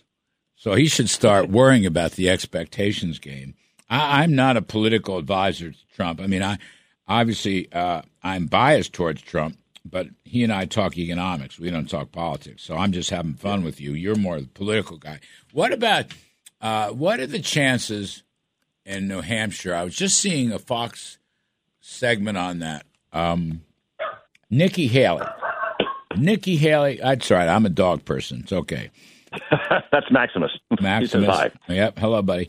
Um, you know what? What about the Nikki Haley stuff? The Wall Street Journal editorial page is now really pushing Nikki Haley. How do you see that? Well, Haley is the favorite of a lot of folks that are considered establishment. And the people that are anti establishment most are Trump voters. So you're trying to peel off people by uh, coming across as more of a mainstream establishment candidate. And that's just not going to work here as far as uh, this nomination is concerned. Uh, look, there's one poll that does stand out that Haley can tout, and I believe it was Wall Street Journal, and it shows Trump beating Biden by four points Mm-hmm. in a national national scale. Same poll shows Haley beating Biden by 17 Mm-hmm. points. So she could go with the whole "I'm more electable." Look at this. I could blow out Joe Biden. Donald Trump squeaks by. I suppose that's an argument, but she seems to be putting more of her chips in the center of the table for New Hampshire, while DeSantis is doing the same with Iowa. So if she doesn't do well in New Hampshire, which could be a very unpredictable state in its own right, uh, then I would hope for the good of country, right, and for the good of the party as well, that Haley, DeSantis, Christie, whoever else is left, drop out and coalesce behind Trump. Yeah. Uh, and that, that that's the only way they, they beat Biden ultimately, I think. You know, I was asking last night on the TV show Mollie Hemingway, who's a very smart woman, and I asked her this question about the Wall Street Journal editorial with 17 points ahead by Nikki Haley. And I said, "What do you think?" And Mollie said, "Well, it doesn't matter because she's not going to be the nominee." Mollie's not only smart, she's very candid. I know it was just very good. I thought that was a very, very good answer. Now, on the Biden side, um, still the question is: Is it going to be Biden? The way you see it, and again, we're we're coming into the le- heavy-duty election period. More and more people, including David Axelrod, uh, Obama advisor, former Obama advisor, saying, "No, no, don't do it. We need somebody else." So what, what what's going to happen there? How do you see that? Axelrod does not make the statements he has on national television publicly as often as he has, unless he cleared it with his former boss. Yeah, I, I got to believe that that's really Obama talking, right? Remember, Obama didn't even want Biden to run in 2020. Didn't want him to run in 2016. Wanted Hillary because he wanted to be the first black president, handing off to the first female president. Wow, look at that legacy. And then 2020, he didn't want him to run as well. And the famous quote from Obama reportedly said that never underestimate Joe Biden's ability to f things up. And that's the first line of my book, actually, that you mentioned before. And thank you for that. Uh, all of that said, I I keep going back and forth on this, where Biden can't possibly be the nominee when you see that he is hemorrhaging support among black voters, among, among young voters, among female voters, among independent voters, among Hispanic voters. All these people that got him over the finish line last time, barely, by the way, if you hmm. look at state by state. Hmm. He loses them. He loses the election. The problem is, I don't know who's coming out of the bullpen because Mariano Rivera is not there on the Democratic side. And they Okay, wouldn't so they wouldn't even let Mariano play. I mean, they won't let anybody in. I got to go, Joe. I'm sorry, but I think you're. I don't know. I think it's going to be Biden v. Trump. Joe Concha, everybody. Joe Concha, messenger, Fox News contributor. Come on, man. The truth about Biden's no good, horrible, very bad presidency. That's a great line. I'm Kudlow. Stock market next.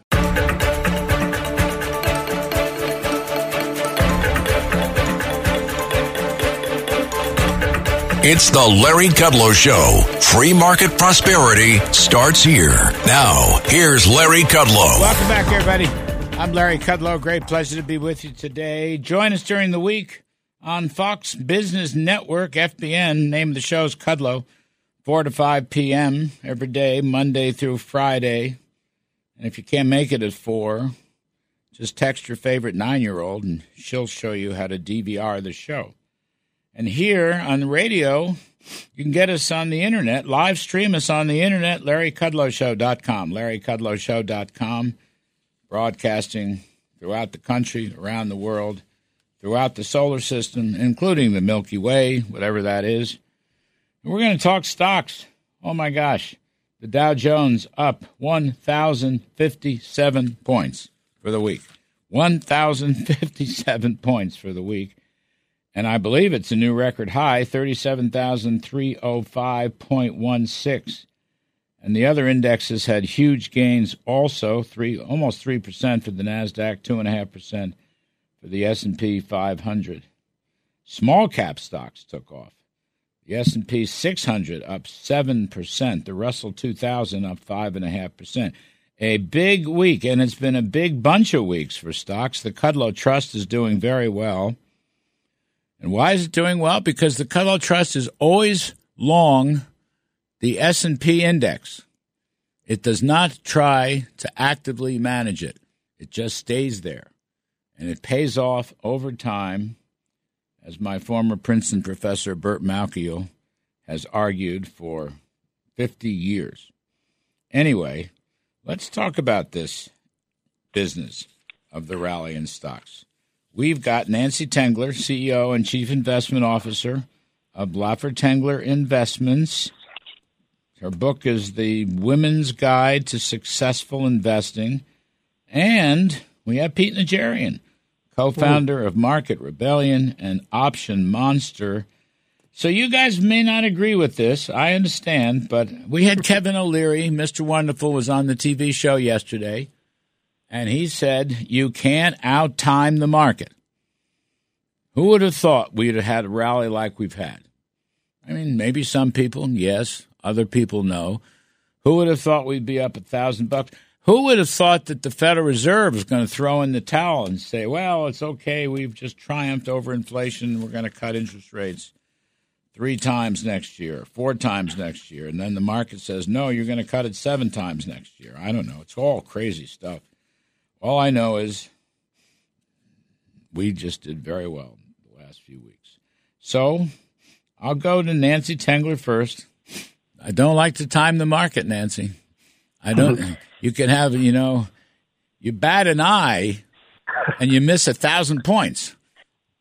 If you took a snooze, um, if you took a snooze, if you went to the restroom, you miss a thousand points. I mean, come on, it's unbelievable. Well, um, yeah, so I actually write about that in my book, Larry. Thanks for mentioning it. Um, it's time in the market, not timing the market. Couldn't agree more. Um, I think, you know, we wrote a piece and I talked about it on your show in early November that we thought we were going to see a rally, and that wasn't that original. But um, we got one, and the you know the the big rally came in the Nasdaq, and you know we're we're overweight technology. Um, but I I will take exception with indexing, even though I know I know that about you, and we've talked about it in the past. I think you can add value above the index, and I think this is one of those environments where owning the right stocks is going to matter a whole heap. Um, our equity strategies are all outperforming their their benchmarks dramatically, and um, that, that's not always the case, to be sure. But um, investing is about being mostly right, which used to frustrate the hell out of the engineers I manage money for at Bechtel they hey, we can't build a bridge by being almost mostly right. Nancy, but, um, Nancy, when I was a child, when when I was a child, I went to work for Ronald Reagan. I was his OMB budget deputy. Okay, at I was I was 13 years old. that was I wasn't born. That was let me think 1980.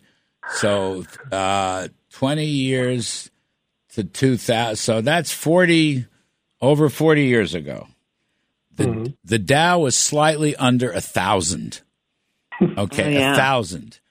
So if I had the wherewithal to own the S and P 500, it would be 4719. The Dow is 37,305. 30 I don't even know how many I don't know, Pete Najarian, maybe you know how how how many times is that increase from from under a thousand to thirty seven thousand? What is that? Yeah, huh? That that that's a big number, Larry. That's it, all we have to say. That's right. That's a big number. I'm just saying. Pull I mean, out your HP 12C. It, it's this is so it's so good that all the money that we mm-hmm. had to spend and lose and dip into our savings to work in the government for Trump for three years we're almost back to even on that because of the stock market. All right, and, and I'm and I'm not a bull because I'm not a Biden guy, and I don't know what the Fed is doing half the time nowadays. It's so it's so crazy. All I know is we held on to the index and look at it. Look at it. Mm-hmm. Yeah, that's all I'm saying. I mean, I I know you could add value, uh, and I know some managers are smarter than others. I get all that, but I got to tell you, you bat an eye and you missed a thousand points this week. I mean, it's really something. Come on. Yeah. Yeah. Jump in, Pete. Come on. You well, you've been at this for a long time also.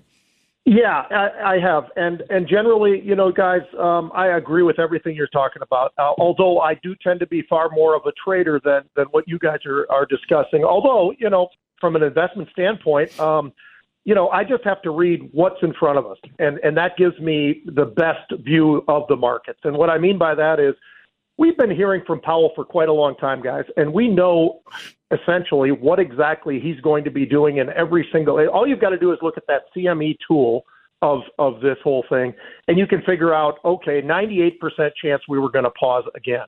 And I think when you look at what the Fed has been doing and the transparency that he has given us, uh, you know, you can look at that inflation data and, and you look and you see it coming down from 9% all the way down to 3%. The goal of 2% is not that far away now. So there's a lot of different elements to that whole thing that gives you other areas within the market. I agree with you guys on the S&P. And by the way, I would tell you in the in the derivatives markets where I spend my time, there is massive option trading within the spiders, and mm. it's been bullish for a while. And as a matter of mm-hmm. fact, since de- December 1st, they have been going absolutely crazy in there. And and the derivatives markets guys just just so everybody understands the option markets in other words that I'm, that I'm talking about here. The volumes used to be it was 20 million per day back in 2018. 2022 we were 41 million. This year we're averaging 44 million and this week we had 2 days over 55 million contracts. One of those days was 70 million. So mm. that is where people are and it's because if you go back to the financial crisis, where do you get leverage? Because they removed leverage. Well, you get leverage in the derivatives markets. And it has been massive and it's been very telling in terms of where do we want to look? You look at places like the SMH. Now, the spider is great, but you look at something like the semiconductor index, take a look at what that performance looks like just year to date. You'll yeah. be shocked because you probably don't even realize. I mean, a lot of people don't, but you know, everybody wants to go to the triple Qs because of the Magnificent Seven and everything else, and that's 43% of the triple Qs. The SMH has been absolutely rocking. And, and, and now, oh, oh, this past week, we were seeing a lot going on in the transportation world because of what's going on with, with crude. And take a look at something like, you know, another ETF, but JET, J E T S had another great week. And and it's there's just a lot of re- I think the read through gives us the opportunity. We can still be long the spiders, we can still be long the Dow, we can still be long other things, but there are specific areas that I think at times do give you well, a better bang for your buck, like the financials did this past week. Well, okay, so the, mm-hmm. uh, in my sheets, the SOX index is, mm-hmm. that, is that close to what you're talking about? It's very sim- similar, right. yes. So yep. the SOX index was up 9.1%. And for the year to date, it's up 62.6%, which is unbelievable. And, mm-hmm. and I'm looking also, home builders, despite mortgage rates, yes. home builders last week, well, mortgage rates have come down. but they're up 71% for the year, which is unbelievable. Now, you mentioned energy, Pete. Uh, Not so. now, energy, you know, Brent crude 76.80. All right, so Brent was up 1.3%, but energy hasn't done well. It's down uh, almost 11% this year uh, on Brent. Right. Crude, uh, cr- West Texas uh, also down 11%, so they're trading side by side. Now I'm looking at the banks. KBW Bank Index up 8% for the week. Still down for the year, but up 8%. So, okay, you can throw darts at a board. So some, some circles will do better than others. But still, um, I don't know. I, I just think there's a, a lesson here. I- don't want to put you guys out of business, but uh, I'm just going to tell you, uh, you can't time it. You, it's really hard. Now, let me add, Nancy, uh, bond rates led the Fed.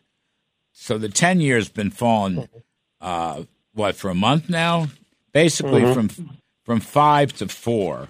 It's actually under four. Uh, 391 as of the close yesterday. It got to what, 505, 510? Now, now that's Nancy Tengler. That's um, that's a hell of a move, and that preceded Jay Powell and all his malarkey on Wednesday. So, in a sense, that was the signal, wasn't it, for the stock market? Yeah, and I and I think also the dollar falling was was an, an indication. Oh, yep, yep. I have argued that that that the market has stopped listening to the Fed, and I know there's been a lot of consternation that you know that there's seven cuts priced in versus what the Fed uh, said in their step of three, or the and the dot plots. I mean, just go back and look at the dot plot from uh, September of 2020, and they had us at about one percent in Fed funds rate uh, currently, uh, two percent next year. So they're always wrong, and I think what I think Pete's absolutely right. The market has sniffed out that that inflation is declining, and yes, it is sticky. But um, you know the the Fed's met metric, which is not the Larry Kudlow metric. I'm sorry. I'm sorry that didn't catch on. I really like it. Only food and energy, but Right. theirs is the core PCE deflator, and Right. it's if you look at it three months backwards, annualized, it's at two percent. So I, I think what, what we heard was they're finally, you know, they're data dependent. They're looking backwards. The market already sort of figured that out. I mean, November was a hell of a year, right, for stocks, and and then we've got December. So I, I think one of the things that people are also missing is that when rates come down, um, that is going to push, uh, and historically has moved money out of money market funds and into equities. And we're just starting to see the equity flows pick up. So I'm not saying it's a moonshot from here. I think we get some volatility, but there are places to be. And, um, you know, just, just as an example, uh, to, to Pete's point, you don't have to own NVIDIA to have had enjoyable performance this year. We own what I call the poor man's NVIDIA, which is uh, Broadcom. It's up 110 percent. So the the the indexes that you both cited were pulled down by Intel and Texas Instruments, among others. Well, Intel's a They're- terrible company. That it's a terrible company. It is. Yeah, It's I an mean- awful company. That guy running is Broadcom's a good company. Nvidia is good. By the way, Jim Cramer, my pal Jim Cramer's dog is named Nvidia. I just want to put that in there. That's great. But Intel, Intel, that guy's running into the ground. It's a stupid company. But I want to just say one disappointing. thing before we take a break. Uh, I I know the inflation rate has come down, but the level of prices. Absolutely. All right, the CPI is up sixteen point seven percent uh, since February of twenty twenty one. Uh, groceries, food at home is up twenty percent. Energy is overall up twenty nine point nine, call it thirty percent, and gasoline, which is down at the pump, uh, let's say from five bucks to almost three bucks, but it's still up thirty four percent. I mean, three Christmases ago, uh, gasoline was under two dollars. So I'm just saying, I look at And donuts. all right. Oh, so you're listening to the show. I'm glad you're listening to the show. I, I need every viewer I can get on Saturday, particularly during the holidays, every listener. But it's true. It's true. Our producer, Kevin Drosch, by, he knew, I called him last night to say I'd be in studio broadcasting today. So we went out. We have a Dunkin' Donuts drill. We went out and get a big box of donuts and a big pot of coffee so we could all, everybody on the weekend shift. A year ago it was 60 bucks. Today it was 75.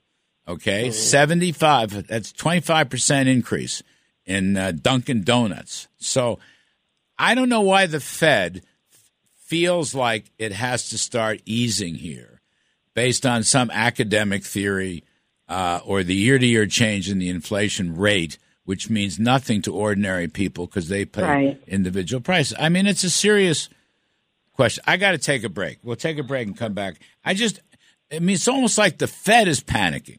I mean, the market may be panicking, but the Fed is panicking. And I don't know why the Fed is panicking. So we'll come back and revisit that. We have Nancy Tengler, Laffer Tengler Investments, and her book is called The Women's Guide to Successful Investing.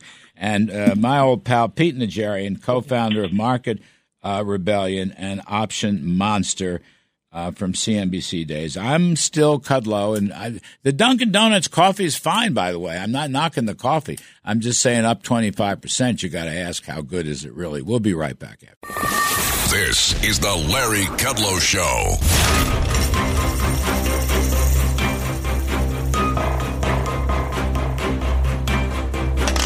Now, back to the Larry Kudlow Show. Welcome back, folks. So we had so much fun in the uh, elongated first part. We only have two minutes with Nancy Tengler and Pete Najarian. Let's give uh, from here, Nancy. Give me a minute, and Pete Najarian the same. From here, what do we do? Um, pray.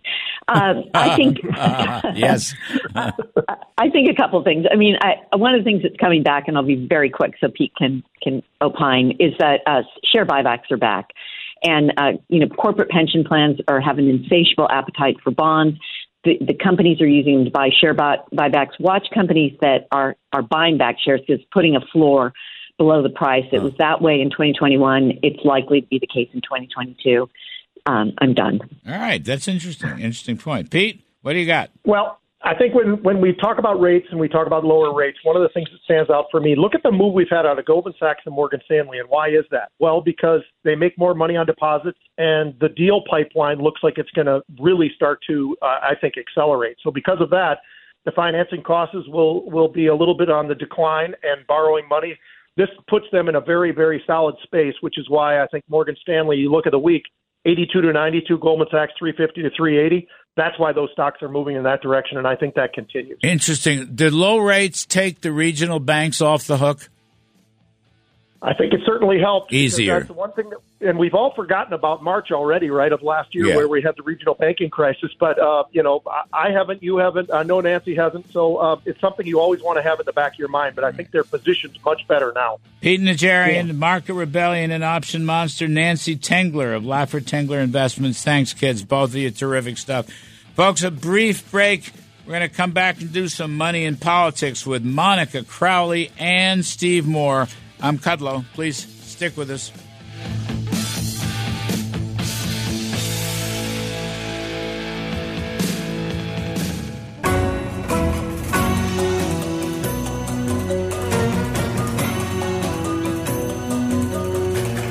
From Wall Street to the White House, this is the Larry Kudlow Show. Welcome back, folks. I'm Larry Kudlow, and we're going to talk some money in politics.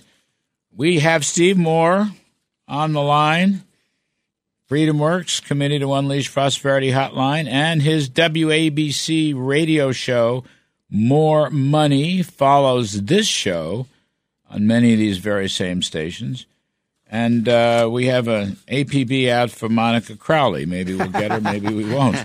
She's become the Steve Moore of radio. Oh, wait a minute. Oh, I shouldn't blow, say low blow. Steve Moore, welcome, buddy. A uh, couple things Merry for Christmas, you. Larry. And to you. Happy, Holy Mary. Thank you very much, my friend. Um, listen, Steve, we're still around, so we're having a good year, right? we're Well, you're having a great year. You've got the number one show on all of business news. That includes CNBC, Fox Business, Bloomberg. I mean, it's amazing. You, you. are a superstar. So, And- congratulations on a great year. Thank you. And you are a regular contributor to that show, so it's a big plus. Um, Steve, let me talk about a couple things with you. Uh, there's a story out there about Elon Musk versus the Biden administration. The FCC, Federal Communications Commission, going after Elon Musk. Now, they the Bidens hate Elon Musk because he's a free speech advocate Right. and he's uh, libertarian and so forth. So three to two decision. They're taking his. This is his uh, Starlink, which is very important because it it hits the boondocks. It you know it, it hits the rural areas, mm-hmm. and they had an eight hundred and eighty-five mm-hmm. million award, and they taken it away. Mm-hmm. And it's interesting. Um, the Republican commissioner, who I know very well, Brendan Carr, said that this fits the Biden administration's pattern of regulatory harassment. Why are they going after Elon Musk, who was doing the Lord's work? Why? So you, you, if anything, you understated how sinister this is because all the Biden administration has been talking about for three years is we have to bring uh, broadband and uh, you know telecommunications to rural America, and they want billions and billions of taxpayer dollars to do it. And he's basically doing this for free. I mean, you know, not for free, but not charging the taxpayers anything. I mean, he should win an award Yeah. for what he's doing, and uh, he should be celebrated for this. And look, I, I don't always agree with everything Elon Musk does, but he's an incredible entrepreneur. I'm reading his book right now, the book about him right now, which is I highly recommend as a uh, Christmas gift, gift to people if you want to know the uh, knowledge and the the brain power of this guy. So why do we? It gets to what we talked about last week. Why does the government feel like it has to cripple our greatest entrepreneurs? I don't get it.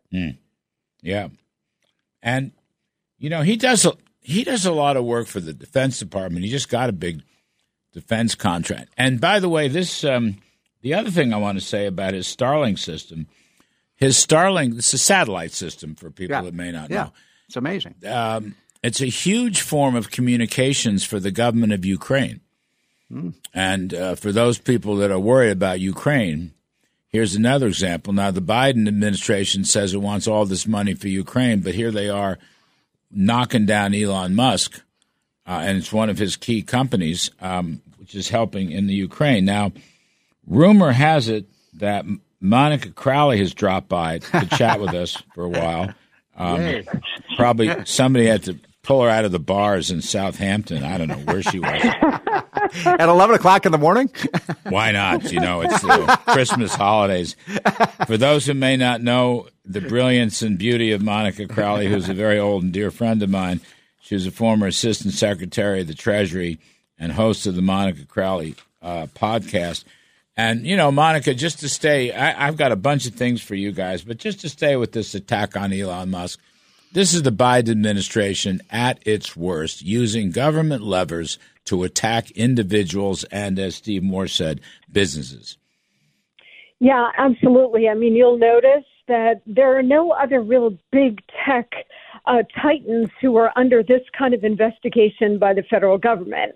Elon Musk, every single one of his businesses is under the microscope and under federal investigation. So that tells you that the Biden administration considers Musk an enemy, mm. an enemy of the state, an enemy, all a political enemy, all because he bought Twitter and exposed the depths of their crimes and government censorship and government weaponization. Remember, they never thought that Elon Musk would was serious about buying Twitter. They never thought it would go through. They tried to stop it. X slash Twitter is the only at scale free speech platform in the world. And when he took it over with the Twitter files, he was exposing the depth of corruption on COVID, on uh, suppression of voices that were dissenting against the government. You name it. He was exposing all of their crimes and censorship regime. So he needs to be punished.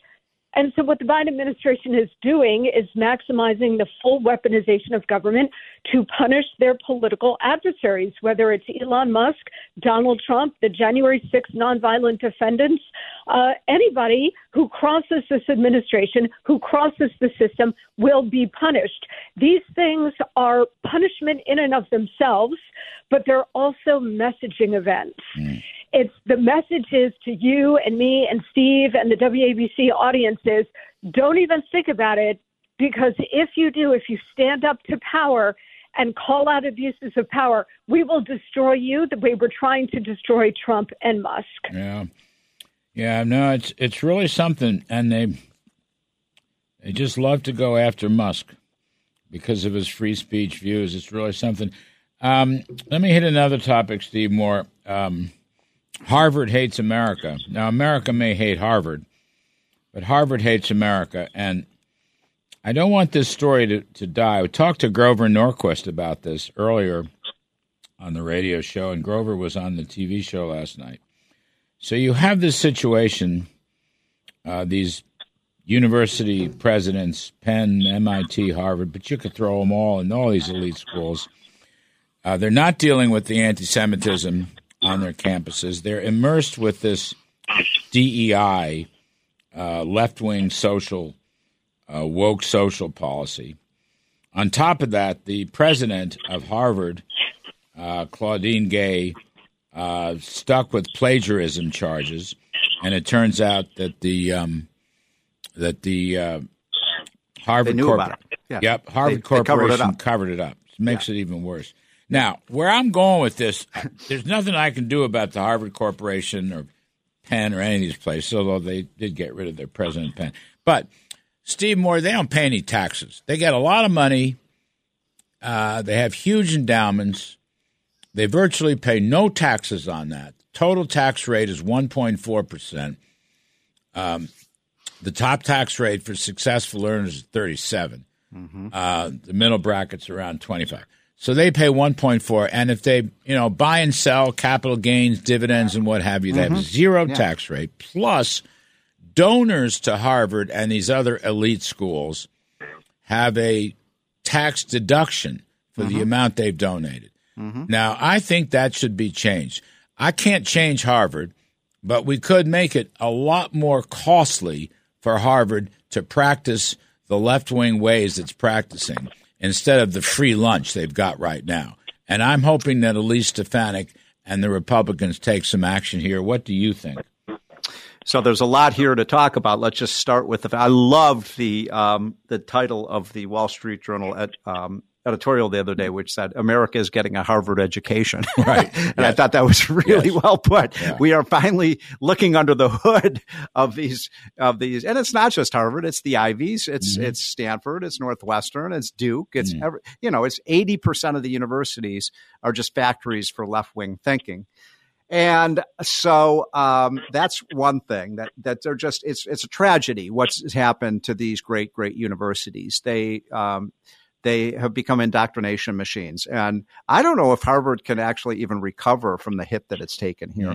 We'll see. The fact that they didn't have the courage to fire this wo- this woman really just shows how cowed they are. And everyone knows she she was chosen for this because she just checks the the boxes, Mhm. right? She's gay, she's black, she's a woman. She's Mhm. not qualified for this. I had there's a great line by the way in the Wall Street Journal said, you know, she plagiarized in, her- in her PhD thesis, but nobody knew because nobody ever even read her PhD thesis. right? so, By the way, um, she plagiarized a very good friend of Art Laffer's. this Carol Um, Swain uh, from Vanderbilt. Let me just quickly get to the um, to the point about um, uh, the uh, the tax deductions and the massive uh, endowments of these universities. Um, this is the single biggest loophole in the tax system, Larry. The single biggest one, and it goes to the top one percent. I wrote an article in the Wall Street Journal five years ago, and it, by the way, it's worse. You get a double tax deduction. The donor gets a deduction from their taxes for the for the um, you know for the amount they give, and none of that unrealized capital gains ever gets taxed. Did you know that? Yep. So uh, you and I believe in low tax rates and a broad base. Let's broaden the base by taking that advantage away and lower the tax rates for everybody else. Mhm. I like that. And Monica, on top of that, these schools get huge amounts of money from the federal government. Grants. I mean, five, six hundred million dollars. Also from state and local governments. Now, it seems to me, Elise Stefanik, who's looking at this, and they're going to have continue their investigations. Why is the federal government spending all this money on these elite universities who have a lot of money to start with? What the hell? I would. I mean, let's cut spending for a change. Well, exactly right. I mean, why should a plumber in Indiana who is busting his butt seven days a week uh, to try to put food on the table and keep a roof over his family's head, why should that plumber be pay, paying his taxes? And then some of that money is going to Harvard University to turn out left wing communist kids at, with, at, with every passing year.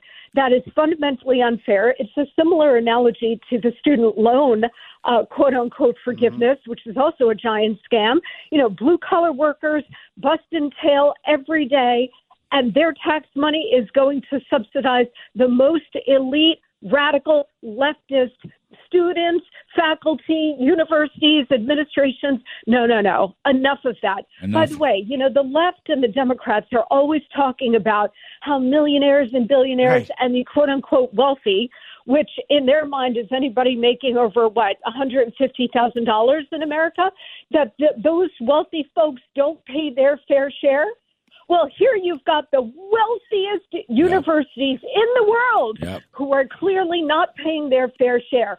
Time to step up and actually uh, carry your weight, Harvard. You know, even if we got the top tax rate down to 15%, I was talking to Grover Norquist about this. I said, Grover, if you're the Treasury Secretary, you get it down to 15%. Harvard and these schools are still paying 1, 1.4. They're not even going to pay 15. so that's fair. And they, you know, let's cut government spending for a change.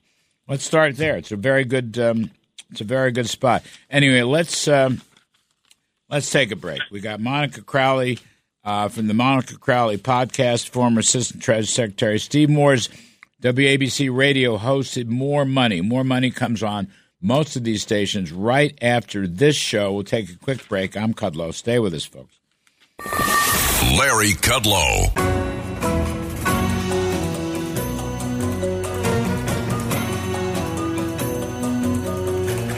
From Wall Street to the White House, this is the Larry Kudlow Show. Welcome back, folks.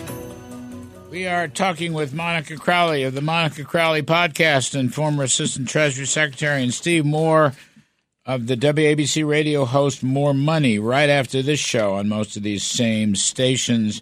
So I got one for you the last few moments here, this being the holiday season Christmas, Hanukkah, Kwanzaa, everything. Um, a tips poll, Investors Daily tips poll, which is a great poll. 1,378 adults. Belief in God. This is great. I want to see how you guys handle this one. Belief in God. Overall, question is do you believe in God? Overall, 77% of people believe in God. Now, that's a big number. That's a big number. And 18 to 24, 67%, not bad. 25 to 44, 74%. 45 to 64, 80%. Uh, 65 and above, 85%. Males, 76% of males believe in God. 78%. 78%, I think. 78% believe in God. So, most people believe in God. I mean, you wouldn't know that by listening to uh, the media or the elite universities or any of that.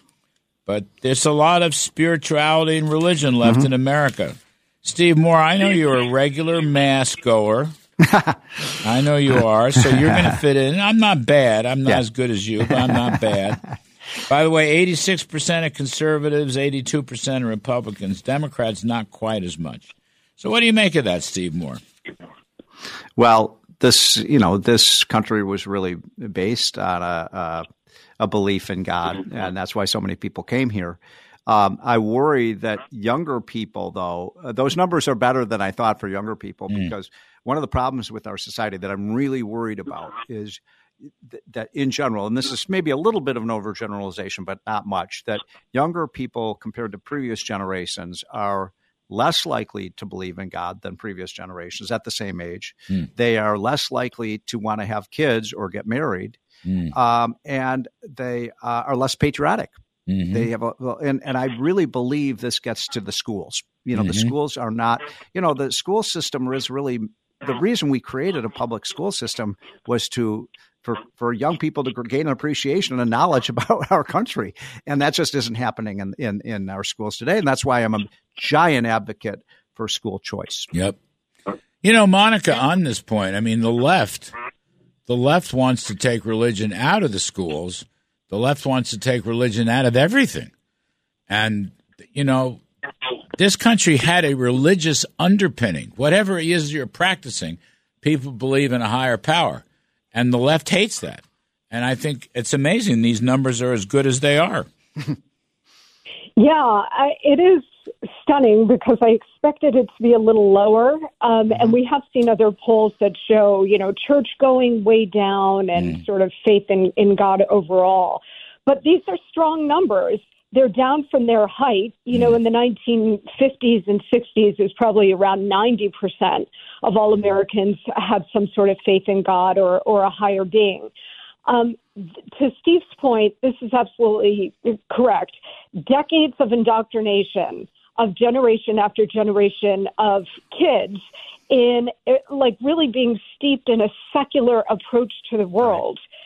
Um, and also, you know, the baby boomer generation that fell away from the churches, not taking their children to church or synagogue or some faith based institution, having faith based education, has resulted then in subsequent generations being less spiritual, less faith based, less belief in God.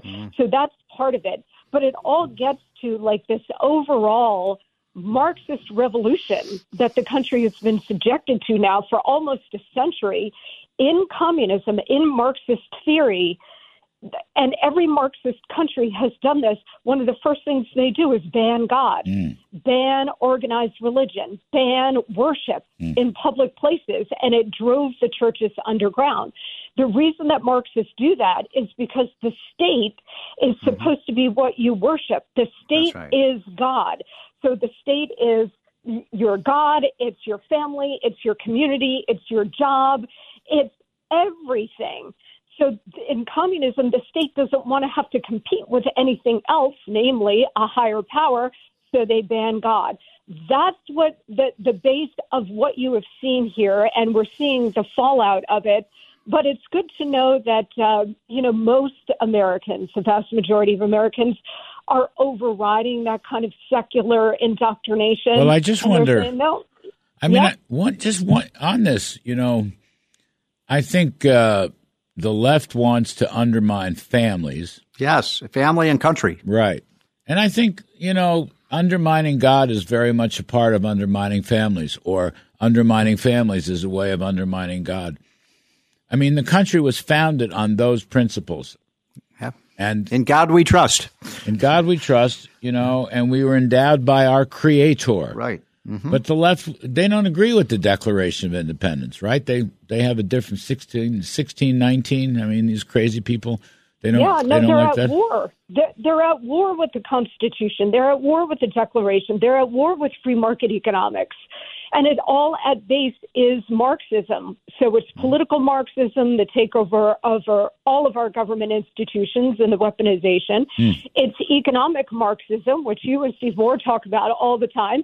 And it's cultural Marxism in terms of the culture and the educational indoctrination it's all moving for the same objective, which is to destroy the fundamental uh, pillars of this country and Oh. what's made us great and prosperous. 77% believe in God. That's from this poll. It's a very accurate poll. So I think that's a po- we're going to end the show on a positive, Yeah. optimistic note. We believe, folks, I'm Larry Kudlow. Thanks for listening. I will be back next weekend.